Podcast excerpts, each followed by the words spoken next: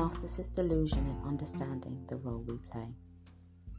The thing we need to remember when discovering how the illusion takes place is the relationship was created on pure illusion by the narcissist from the beginning.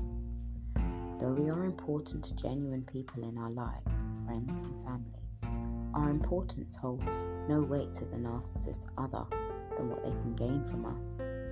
Their intentions were never going to be permanent. The illusion was always created for a temporary state of time. Now let's imagine a child that walks into a store and receives a brand new shiny toy that has never been played with by them the excitement is overwhelming. The child showers that new toy with love and attention to get pleasure and happiness from the new toy. But then there is a sudden shift over a period of time. The toy no longer has a shiny beam. The child loses interest and stops playing with that toy. As a mother, I know too well the effects of new toys and their life expectancy when hurting my feet stepping on my son's toys whilst walking up the stairs after my son has decided it's too much effort to put the toy in the toy box. But that's the life expectancy of toys.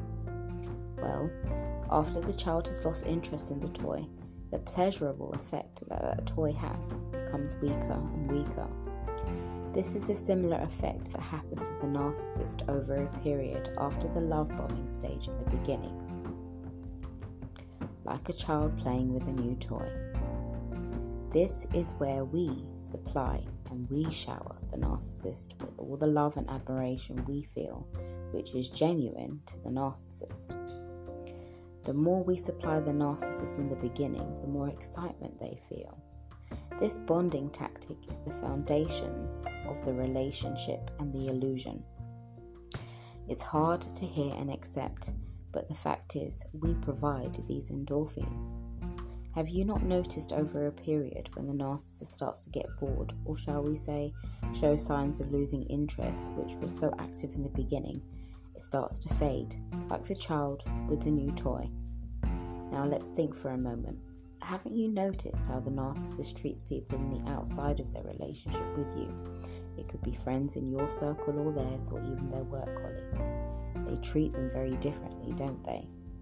It is because it's much easier for the narcissist to keep the facade for short bursts of admiration and praise from those who can feed it to their supply in small amounts over a longer period of time, without letting the mask of the narcissist slip off. This is what makes the narcissist believe they can easily replace you. As much as it hurts, the narcissist does not have a protocol, as normal people have, and an emotional compass. The narcissist is fully aware supply has a life expectancy. They either keep up the illusion, which is extremely hard, as they get bored easily, or eventually the mask falls off and they are uncovered. That is why the narcissist will always have new supply waiting in the wings to ensure their validation or fix as a child with a new toy is consistently met. The illusion fed to them can be by many forms praise, admiration, validation, money, even sex. When these are not met, it's entirely inevitable that the narcissist will look for new supply, leaving the trauma of bonding with many doubts in your mind as to what you've done wrong. Simply, this is one of the biggest mistakes you can make. We have all been there, myself included. It's brutal but honest when you look at it from the same angle of the child with the new toy.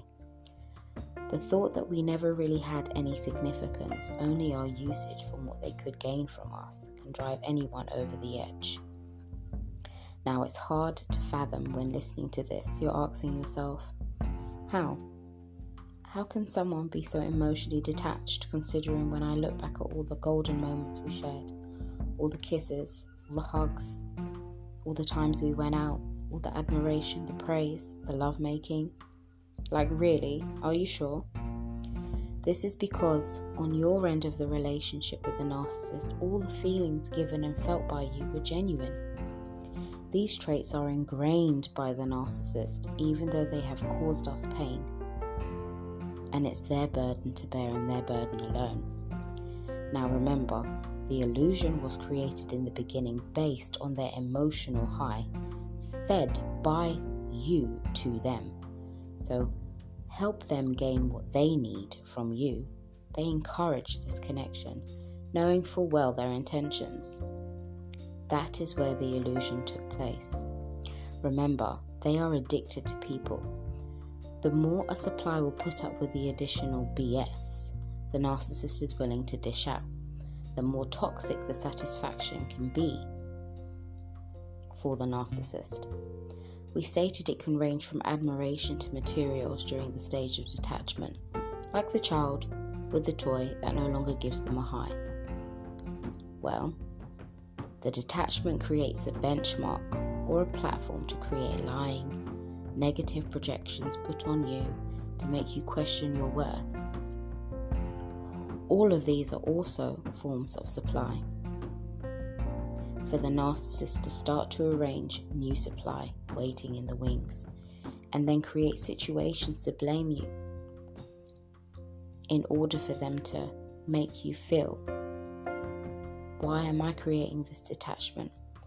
Where they're the ones who created and orchestrated the illusion in the beginning to ensure that detachment would be able to take place and they would use that as a scapegoat. Or shall we say, loss of interest and then turn around and blame you. By overlooking and internalizing this, during acceptance and recovery is like watering the seeds that break down your confidence. Seeds that the narcissist planted in creating an illusion for this relationship.